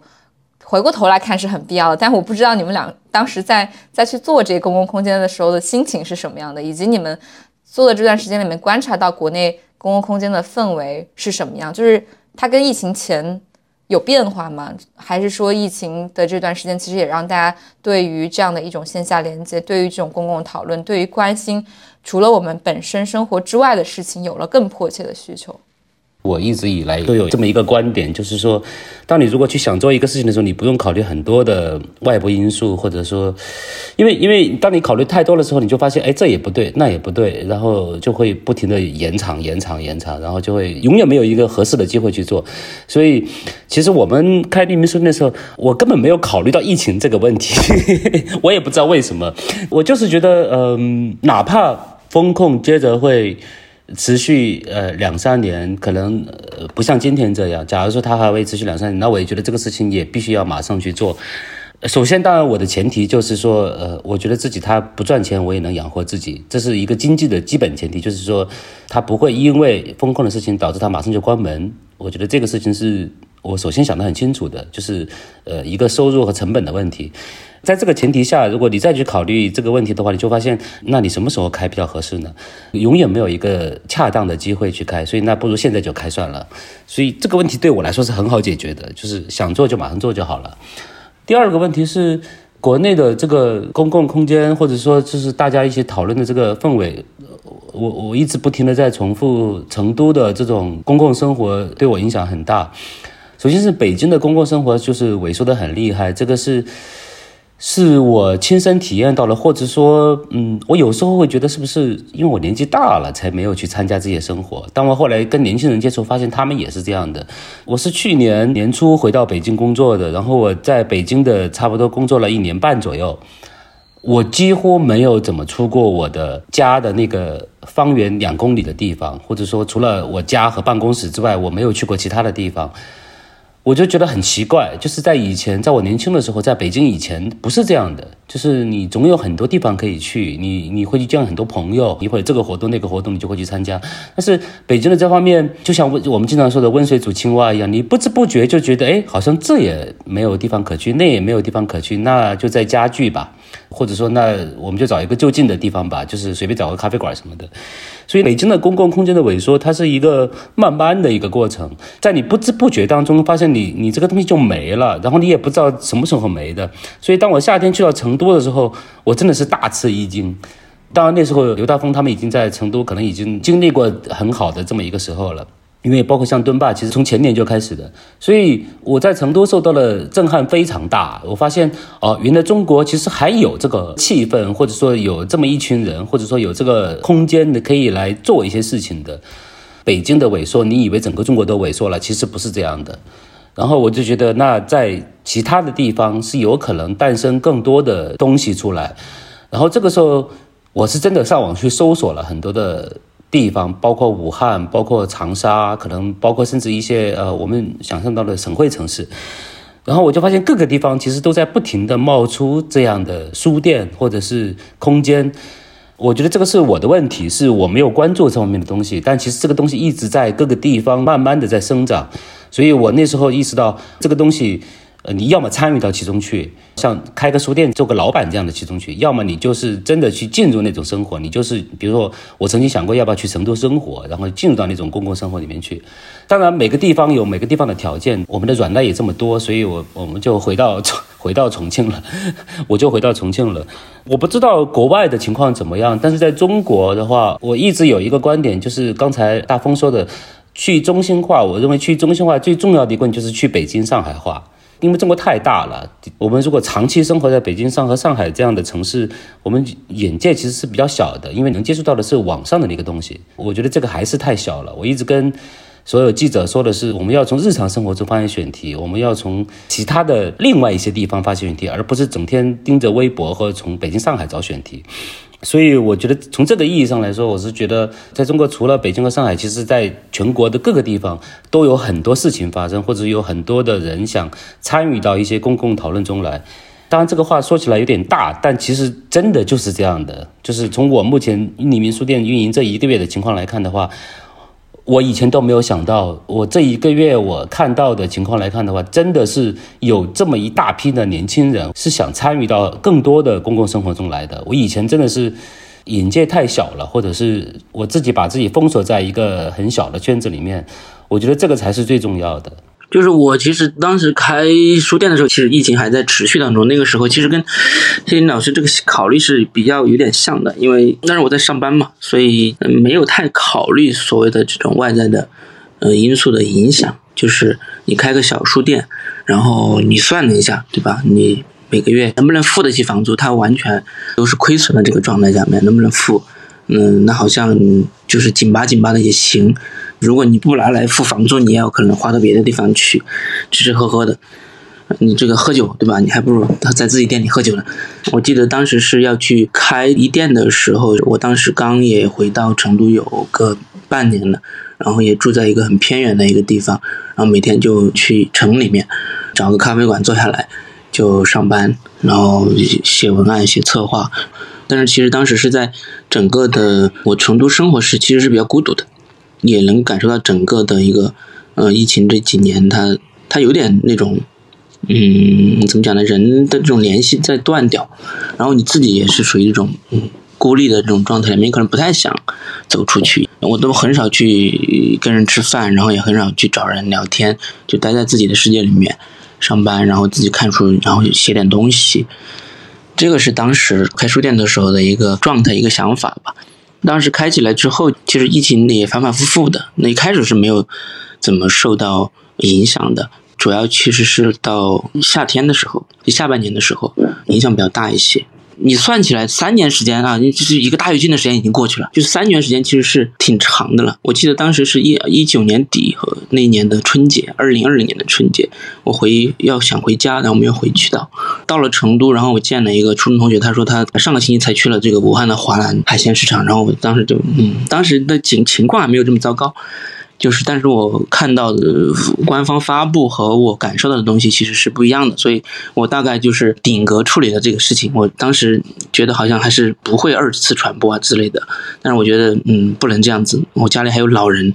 所以我当时到成都，我碰了这么一个呃同学之后，我就直接连夜我就飞回杭州去了。然后在杭州就一下就确实，嗯，我的这种警觉性就在杭州待了有五十多天，就在家里面隔离五十多天，然后一直其实这三年的时间就一直是在这么一个大的主题、大的这种环境里面在生存。嗯，一个大的环境、大的趋势对个人、对个体的生活的影响，我觉得是比较明显的。我更多的是在自己身上去看一些东西或者一些感受，就。它确实会让我，嗯，比较孤立，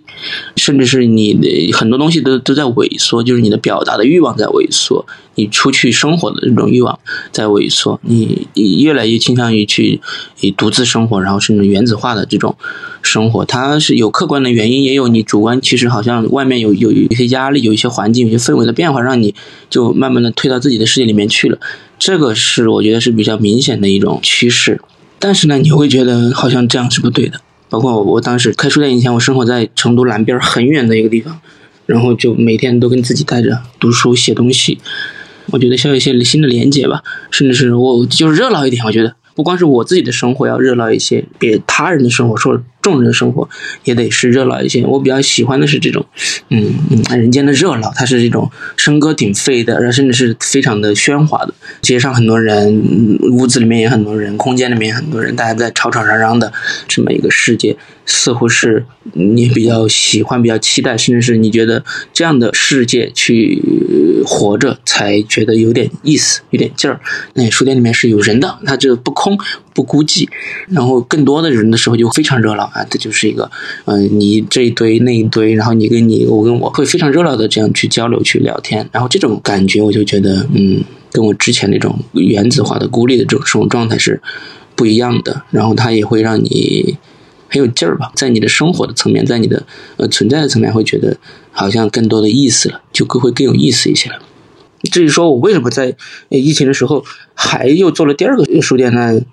其实是你们都知道，他们这样这个嘲笑我的这种，就是这种好大喜功、大跃进的这种事情，就是不是他更多的其实是一种盲目的乐观。就是我刚刚其实一开始的时候我就提到这么一个关键的问题，就是我还是得他，如果你要比喻成一场出海的话，小船是很容易在风浪里面翻掉的。你如果你得是条大船，那大船它才能够抵御风浪。因为我其实开到半年的时候，我觉得是这福悦的生存是有危机的，所以你的解决方案是再开一家书店。但其实你的第一家书店解决了你的存在主义危机，只是没有办法解决你在一个大厂打工人的这样一个身份问题。但如果你的心态跟谢林老师一样，就是我完全不指望这个书店赚钱，我又想给大家提供一个公共讨论空间，你可能就没有开第二家书店的这个愿望了，是吗？你还是要直面自己的欲望。这个好大喜功这个东西，还是就是他肯定还是想要去做一些，嗯，让我比较激动的一些事情。就是我是慢慢才接受这个书店在我身上的这种感觉的，就是二店的这种感觉，它非常大。应该谢天老师来看过，它是一栋巨大的单体建筑，多少平米来着？我记得非常夸张，将近三千平。它那个地方因为太大了，导致冬天特别冷。对，因为我我是慢慢去适应，就是我要去，如果你要去开个车，你你需要驾驶这么大一一台车，这这种感觉，但是它会让你激动。就是我尝试不会把它变成一个呃商场式的书店，它又是一个。独立书店的那种氛围，它有非常强烈的个性和风格，但是同时它又足够大，两种东西的融合吧。因为你大了之后，总总会难免会变成一个商场，变成一个卖场。如何让它就是还是一个空间，还是一个人与人之间的关系是比较近的。我最近做了一些事情，让它变成一个更像一个书店的东西。我在里面，嗯，装了一些灯，换了一些新的灯，然后加了一些书架，自己做了一些装置在里面，就是一些飘在空中的一些雪纺布料，大概有两米。宽一点五米长这样子，上面印的是一些小说选段，就是八个小说的选段，八篇小说的结尾，就博尔赫斯，然后乔伊斯，类似于这样子的，然后就挂在上面，那感觉就不一样了。就是它能把这个空间软化下来，人进来待得住，它仍然是你可以找邻座的人聊两句的这种感觉，它不是一个商场，大家都是陌生人的。就是我尝试在处理这种平衡的问题。福玉也开了二店，开了大店，我不知道这种。扩张或它本身的往前发展，跟你其实一个小小的门面的那种感觉，是不是一家书店它的气质只有通过维持在它的独立一家小小的门店才能够保持？我有考虑过，呃，刚刚孟常说的这个问题，就是，呃，我的判断可能是我从媒体经验来判断的，因为在媒体里面有一个可能不太正确的观点，或者说不太正确的做法，就是我希望把记者推到前面去。当然，这个记者他可能只是一个人设，或者说只是一个一个名字，他并不一定代表着他本人的生活。就是说，你得有一个身份在。我觉得刚刚孟常提到这个问题，我真的我仔细考虑过。这也是为什么我们明天晚上的活动请了一个研究城市规划建筑的老师过来分享。然后我在给这篇文章做标题的时候，我就很希望，当然这是我自己希望的，我就很希望把摸比，就是我刚刚说的我的另外一个合伙人，就是呃匿名书的这个店长，他的名字拿到前面去，就是因为我希望大家知道这个店是一个。活生生的人在这儿开着，是一个有名字的人，或者是是一个哪怕他没有名字，但是知道他的样子，或者知道他的性格，或者知道他的喜好。如果说一个独立书店像福玉野二店，甚至有福玉野三店或者福玉野四店，那我希望每一个店都有这个店的一个灵魂人物在。那这个灵魂人物是谁呢？当然，你不可能是随便在街上找的，你可能是邀请一个你的朋友，或者说。你认为合适的人过来，那这个人你要慢慢的让大家熟悉他到底是谁，他喜欢读什么，你得把这个人让大家慢慢接受，他是这个店的灵魂人物。那我觉得培养一个书店的这么一个灵魂人物是可以做到的，或者说是我们应该去做的，因为觉得在现实生活中有很多很多这样的人，他只是没有机会，或者说他没有参与到这个事情里面来。那如果你给他一个这样的机会，他愿意发挥这样的。能力，那可以把它变成你那个店或者你那个不管是空间还是书店也好，你可以把它变成你这个店的一个灵魂人物。我觉得这个都没问题。但最怕的就是什么呢？最怕的就是因为可能因为经济问题或者因为其他问题，你这个店不停的换，知道吧？就是你每隔两三个月就换一个收银员，你每隔两三个月就换一个服务员。我每一次去都发现，哎，怎么又变了？那这个我觉得就不太好，或者说这个就会让我产生刚刚孟常说的疏离感。但是你如果总是那一个人，我去过两三次以后，哪怕只是一个服务员或者收银员，我也会跟他很熟，我也会跟他打交道，我会慢慢的熟悉他。我觉得这些都没问题。说到最后，其实是一个坚持的问题，就是你能不能坚持让一个人，不管他的人格是什么，或不管他的性格是什么，就是你让他变成这个店的一部分。我觉得这个很重要。长远提这个问题很尖锐，也是我心里面一直的一个很大的一个焦虑。就实际上前面的很长一段时间，就是过去的两三个月，都是我一直焦虑的这个问题，就是一个大的书店如何又是一个独立的书店，大书店如何有一个小书店的感觉和氛围，这是一个某种上是一种不太可能的一种矛盾。其实过去的那两三个月的时间，我在焦虑这个问题，然后读者们也在。也怀疑这个问题，他们心里面有很多迟疑，包括我从很多人那儿也听到对福野的质疑，可能不叫质质疑吧，叫疑惑，就是你到底是什么，对吧？你到底要办成什么样子？你要办成一个新的卖场呢，还是想要继续是一个小书店呢？但是你你说你自己是小书店，这已经有有点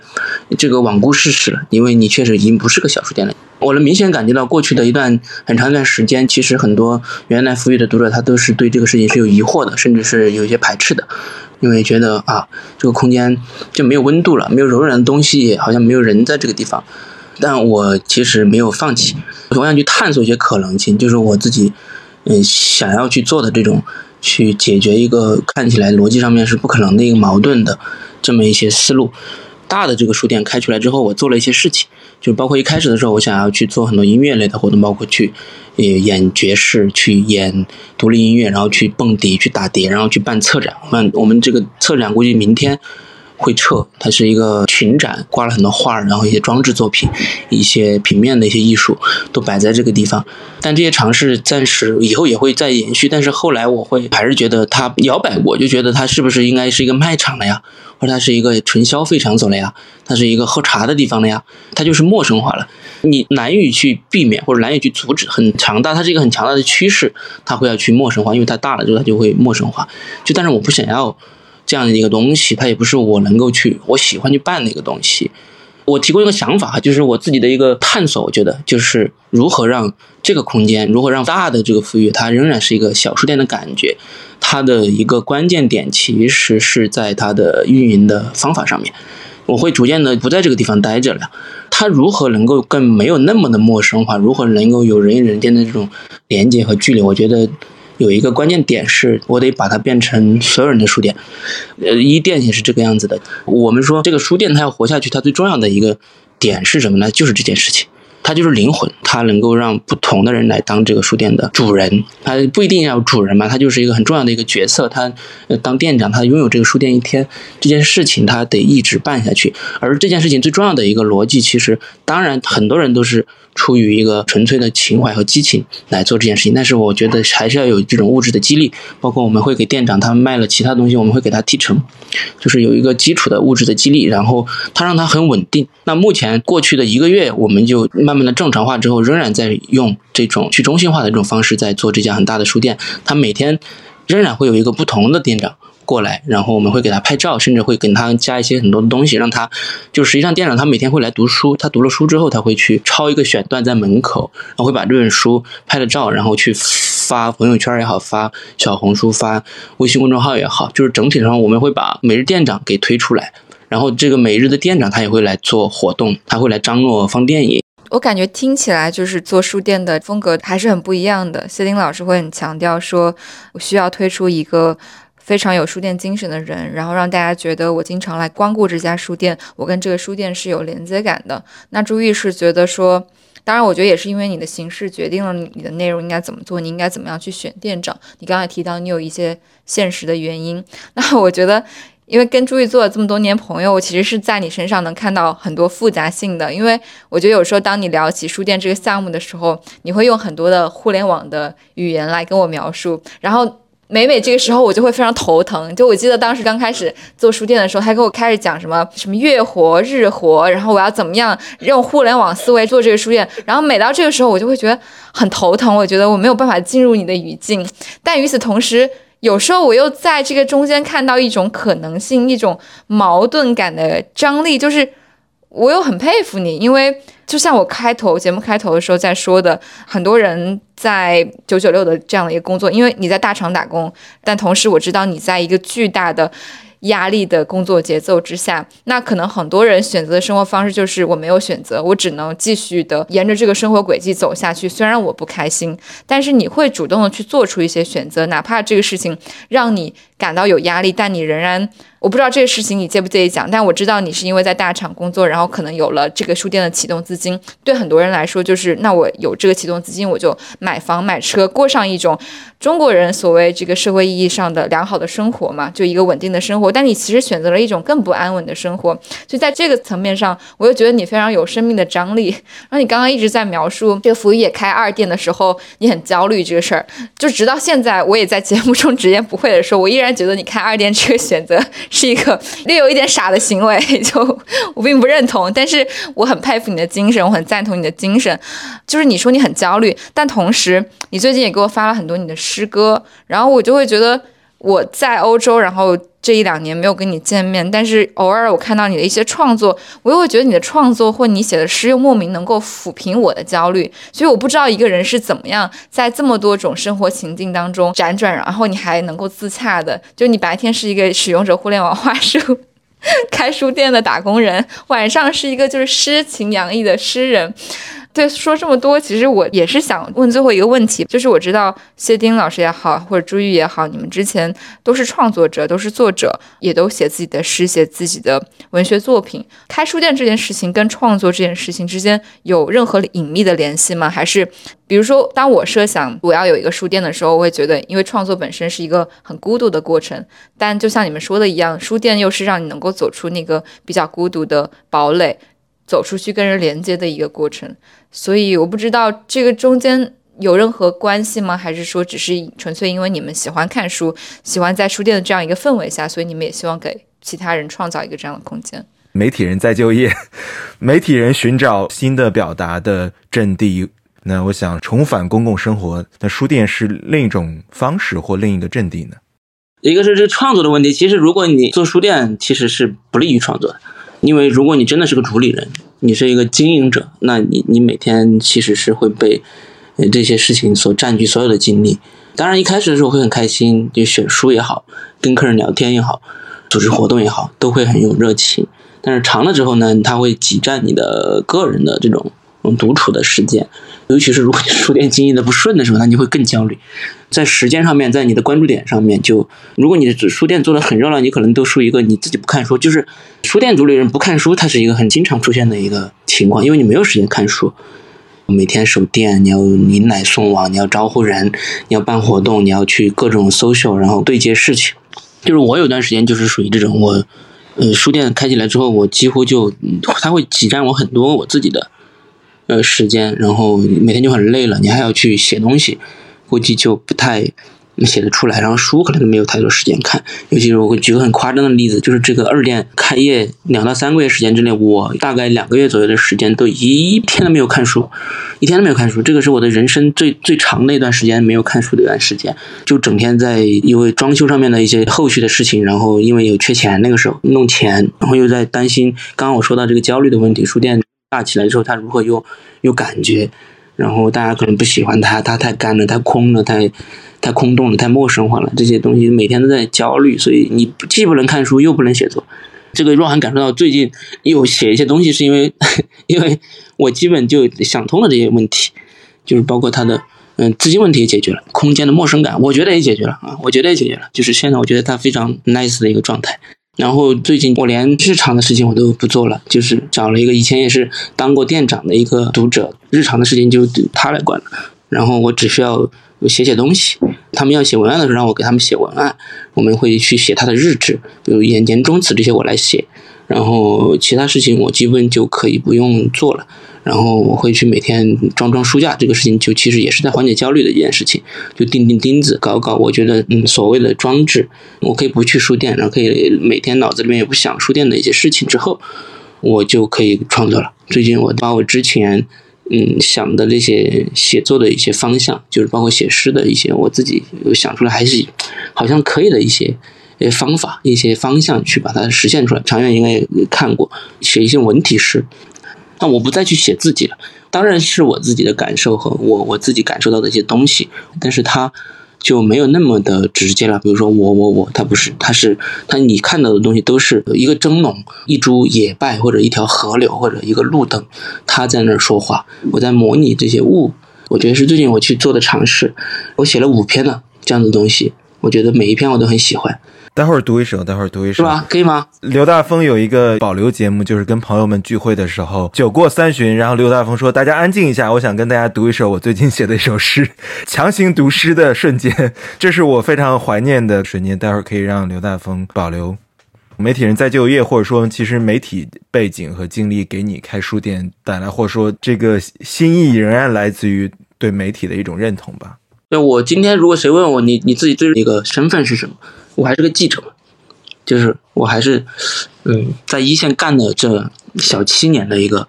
一个经历，当然有很多公共的关怀了，嗯，实际上对于我来说，我以前想过一些想法，其实很多表达形式，嗯，要么就是不太好用，但是其实诗，实际上是我是从嗯大学的时候开始写，但是后来过去的三四年我写的比较多一些，它其实诗这种，我觉得是一种表达形式或者一种文体。它是我找到的，在我的写作范畴里面是最后的一个形式。我可以去书写我内心的声音，就是我自己很清醒的，还能意识到自我。我能意识到我是一个独立的、一个真实的、有具体感的一个个体。我通过诗的方方式去发出自己的声音，向自己说话。很多时候我写东西都写给自己看的，向自己说话，表明自己的自我还是具体可感的存在的。当然，我也会去把一些公共的关怀表达在。呃，这个诗的这种文体里面，嗯，当然有很多人批评我嘛，他说你这个，哎呀，你这个就属于这属于糟蹋诗，你这个乱写，就属于把这种公共性的东西和很纯粹的审美性的东西放在一块儿，你这个东西四不像，对吧？你啥你啥都不是。但是我觉得我我不太在乎怎么样看，但我觉得我觉得这个东西我写的是 OK 的，我就可以。我觉得它让我觉得似乎是达到了有效的表达，我觉得就可以。写作当然是去延续一种我自己的公共性的一个方式，书店它显而易见也是去做这件事情，公共的关怀，包括人的存在方式、人的状态，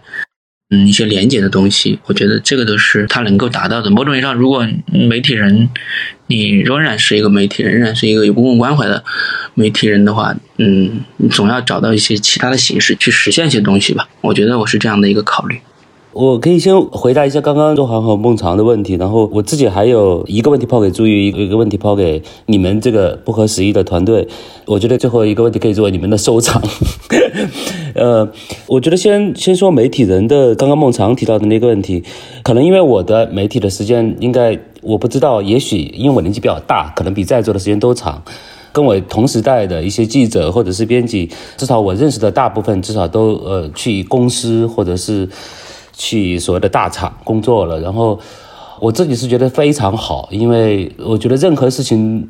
都是有一个最重要的前提，就是你先把钱赚了再说，就是说你得先养活自己再说。所以我觉得媒体人的出路，包括你刚刚刚孟常说，可能有些辞职或者什么的，如果你有一个更好的工作，或者说你是因为媒体环境不行了，然后你去另外的地方工作，我觉得这个都很正常，在我看来。如果你要去到另外一个领域，比如说开书店，你不管是做空间，或者是你去做自媒体什么的，那我也觉得，首先有一点就是你要先赚钱养活自己。我觉得这个还是最重要的，就是经济问题，首先是一个特别大的问题。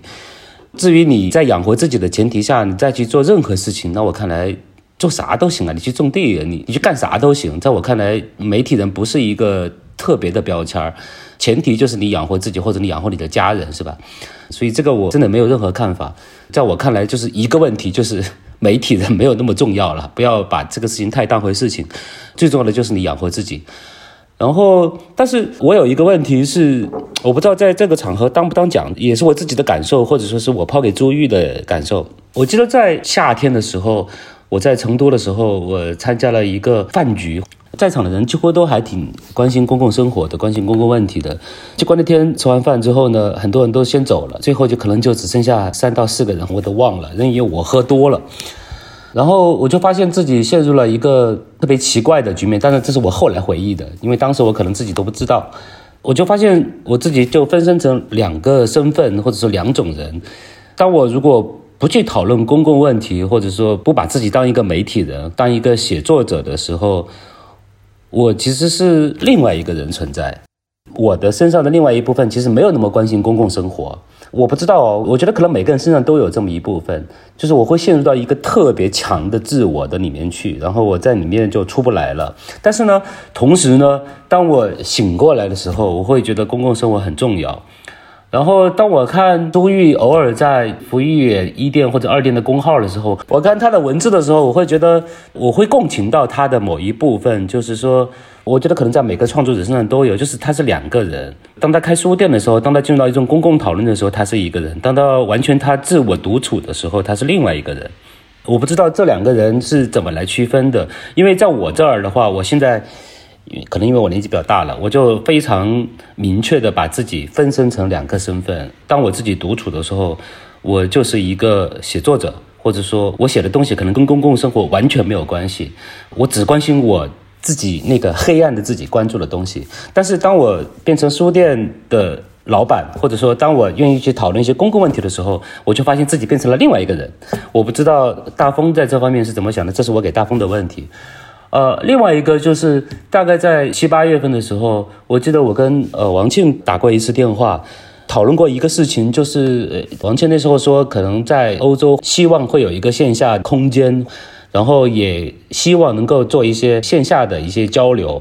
这个其实是我一直非常好奇的。当然，我说这个话的时候，意味着我已经到了另外一个身份了，就是 我之前在跟王庆打过很多的电话，经常向他约稿，然后约稿的时候我就很关心一个问题是。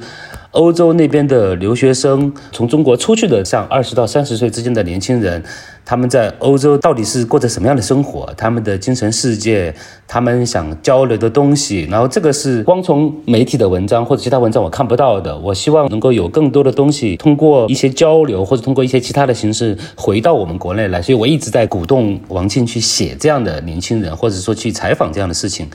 我也不知道你们的这个呃线下场所或者是空间做起来没有，包括你们最近做了一次这个活动，我不知道做的怎么样，或者说线下的这个东西到底交流的怎么样。你们如果愿意的话，可以聊聊你们在那边做的一些线下交流。我不知道这个能不能作为收尾啊？但是我还挺好奇第一个问题的，就是大风他怎么来看待，有没有可能一个人身上存在特别截然不同的两种身份，或者说一个是黑暗的自己，一个是光明的自己？嗯，行，那我我先。对，就是上次跟你打完电话之后，那个大概是去年夏天吧。呃，我记得当时那个电话对我启发也特别大。就一个是你当时提到了说从北京去到成都，然后在那边呃待了一段时间，看到那边非常蓬勃的公共生活的那种景象。呃，因为我之前对国内的关注基本上也是围绕着北京、上海，所以当时大家的感觉就是说一片死寂，觉得也没有什么希望了。防疫的情况，然后包括觉得大家的这种这种心态都受到很大的影响。所以当时你就提到说，其实，在非一线城市，特别是在现在西南，还是有很多的空间，有很多非常蓬勃生长的这种线下的活动。所以那个时候给我的一个感受也是，我觉得不要把目光只放在北京、上海，这是一个。然后另一个就是当时也提到，就是说。你觉得未来的公共生活如果还有可能在这个泛华语的这个世界里面，它应该会是线下的，就是线上的。由于多种不可抗力的原因，包括大家可能对于这种信息接收方式的一个疲惫，包括线上空间的这种萎缩，线下会是一个就未来仍有可能去发展出一点新东西的这么一个空间。我觉得同样的这个观察其实也适用于海外。我在秋天和冬天的时候。嗯，当时也去了一些别的国家，包括像美国、像德国，然后当时在纽约、在纽黑文，然后在柏林，大大小小的城市都做过线下活动。然后这些活动有一些是稍微偏学术一点的，然后有一些呢，其实也就是我们播客的一个相对比较松散的一个见面会。然后举办的时间和形式其实也都非常的随机，也有那种是在一个相对比较。正式的活动场所里面去办的，然后也有一些就是在当地一些这个热心听众的家里的客厅办的。我其实也是感觉到了这种非常巨大的一种生命力和行动力，特别是在秋天的时候，当然你会感觉到大家其实都有非常类似的。状况，然后有非常多的这种关切无处安放，所以也是为什么，其实我作为一个访客，比如说我当时在柏林，当时也是跟他们那个七零六那边，七零六在柏林现在有一个分支，然后那边有一个还比较活跃的社群，然后他们在过去这一年中，大概每周都会办一次活动，然后这个活动有时候是在一些主理人的家里，有时候是在一些当地华人他们办的这种艺术空间，所以我会感觉到说。线下的这种巨大的号召力和吸引力，对我来说也是非常 shock 的。你甚至没有办法说很理性化的去分析这些事情。当你说就一个社群，那其实你有很多方式可以在一起，但线下的这种在一起的方式，它是不可替代的。所以也是我今天就是听你们聊了很多，包括观念上的，包括一些心路历程。我自己其实也感受很多的是。我相信，如果一旦就是这个东西我们能够做起来的话，不管你是说以主理人为主的，还是说这个把平台更交给来参与的人，他最后能出来的这个形式肯定都会很好。所以我其实今天更好奇的还是一些经营层面的问题。我也有去了解说，现在荷兰的一些这种对于线下空间的资助，或者说可能的一些情况，常见的形式。那书店其实是相对来说比较奢侈的一种形式，因为我觉得这种线下实体书，它在全球范围内遇到的这种挑战都。非常的可见，然后除此之外，你还有咖啡的形式，然后你也可以做成酒吧，你也可以做成那种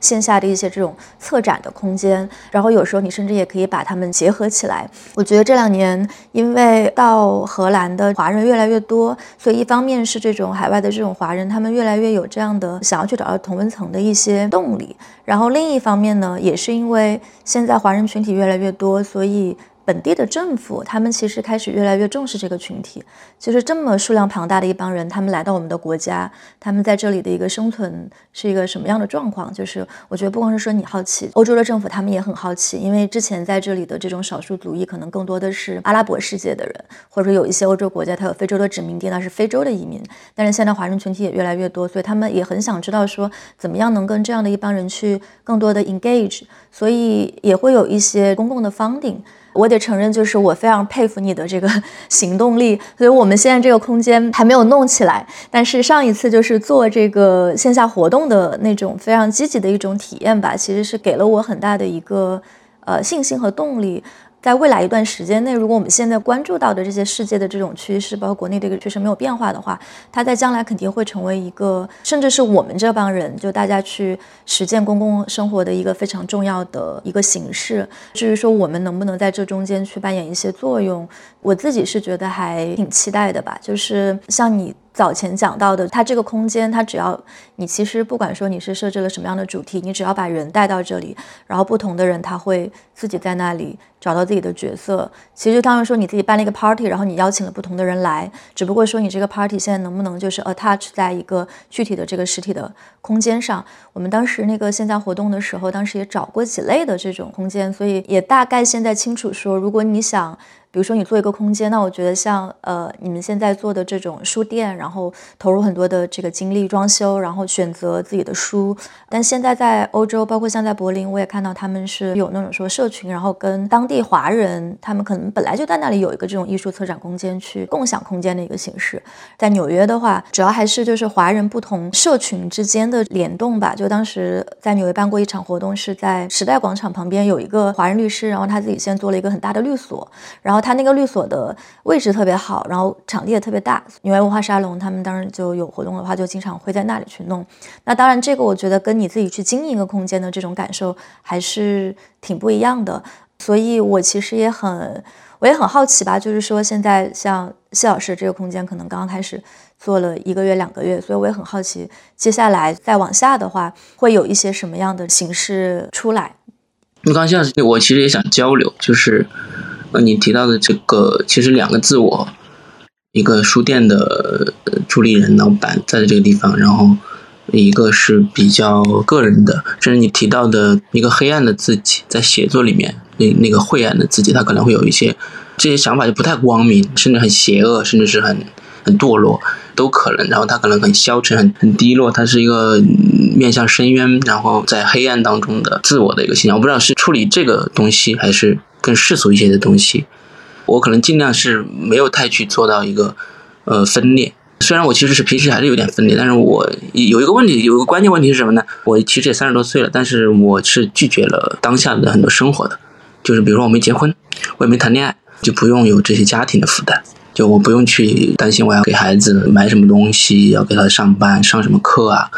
当然你也会有一些很你足的一些欲望，整天刷懂车帝，就是类似于这种，自己在写作里面也会是。更安静的一个状态，所以其实我也会呈现出来，其实就是我自己在独处、在待着的时候，或者我在阅读、在写作的时候，它确实是另外一种人格，没有那么的，呃，怎么讲呢？没有那么正确吧？就是他会比较气绝一些，比较孤绝一些。但我觉得，其实我在书店里面展现出来的人格和我在写作里面的这个人格也差不多。我在书店里面也不试图扮演一个更。嗯，怎么样子的？更更体面的、更正派的一个人。我经常暴露我的缺点，就我不是一个没有缝隙的一个人，在书店里面呈现出来的。我经常就是，如果有人要找我聊天，我的态度是：哎呀，我最近嗯很 emo，我们改个时间再聊吧。就是就是因为你聊了太多的天之后，就会有一点这种低落，然后我就会明显的表现出：哎，不用，我不聊，你自己待着，哎，就是别找我，就是这种，你你自己去找个地方待着，我要自己待着。他确实是，尤其是在这样的一个地方，在这样的一种环境里面生活，他会有这种很强烈的分裂感。你的肉身的这个人，你的创作的这个人，和你在外面营业的这个人，他是有一些割裂感的。但是我我想要去，呃，还是去弥合他。包括现在，对吧？我们在这儿聊的时候，一会儿叫朱玉，一会儿叫刘大峰，他这这又又是两个人的一个角色。有一段时间，我都觉得他好像是在演戏一样的。然后慢慢的，我甚至有一段时间把我的微信名字换成我自己的名字，然后后来又换成刘大峰，但是有了发现要频繁的营业，所以就一他就一直是刘大峰了。我我要慢慢的接受了刘大峰这个人格也是我的人格，我尽量就是不去做很多掩饰，我我该是什么样子就就是什么样子，就是我我很暴躁，我也会很暴躁，然后我就是很阴郁，我也会很阴郁，就是我很拒绝人的时候，我也会不想我想躲开，就是不要找我，就是这样子的一个一个形象。相对来说，我处理起这些一个具体的人活在这个世界上的这些矛盾和问题的时候，相对要简单一些，因为我主要是拒绝了世俗生活，就是这一点，就是我主要是拒绝了、放弃了或者拒绝了这个，呃，比较典型的呃这种在国内活着的一定要去处理的那些问题，他就会省很多事儿，他你就会很简单，经济上面可能也会相对来说没有那么大的压力，然后在社会的层面上面也不用太多的焦虑。就是他有取舍，我觉得是这样子的。我不知道我这我这个经验能不能维持到很久，再长几岁。我这个家里面可能确实要让你去承担那些世俗的义务了，你可能会过得是变成一个更沉重的人。那个时候可能会有更大的危机。我觉得。我觉得最后结尾的时候，我们要不要朱玉来读首诗吧？朱玉，你要不选一首你最近比较满意的诗，或者你最想跟大家分享的诗？流云日记。嗯，流云日记。我开始怀念。自己出生以前的日子，那个时候我无形而空洞，只是山谷的想法。至于我能否成为一朵云，也不全由山谷决定。雨水、风速、阳光照射强度，照我看，蜥蜴的悲切将构成那个契机。我从来都是一朵小心翼翼的云。轻轻掠过山岗，轻轻遮挡太阳，轻微就是我的一切。当在黄昏时分掠过平原，我不会伤害暮色，我也不伤害一座塔尖，也不试图拯救。风化只是风的事情，与云无关。我也不能擅自变成雨水，当一朵无所事事的云，只负责地上的阴影。他们注视我。以愚蠢的无辜，我才是最不清白的存有。正因为我掠过世上一切存有，却从不进入；我观看而不了解；我热爱一切，又随时弃绝。如果不是罪孽，那么我假扮透彻。忘过的，都会受欺骗。你们不知道，如果这世上没有云，生活便不需要解脱。是的，我已经爱过了。和另一朵，在一个城市电闪雷鸣的夜晚，我们都挣扎着，避免成为雨。而感恩，也不属于我。于是，我可以告诉你们，没人会喜欢一朵不下雨的云。总有天，你们也会像我这样，厌倦作为云。你甚至没有资格理解死亡，你行遍世界，却只能了解关于生命的知识。他唯一抹不掉的，只是你的阴影。石块最后才知道，趁你掠过时，他们成群结队，暗中破裂。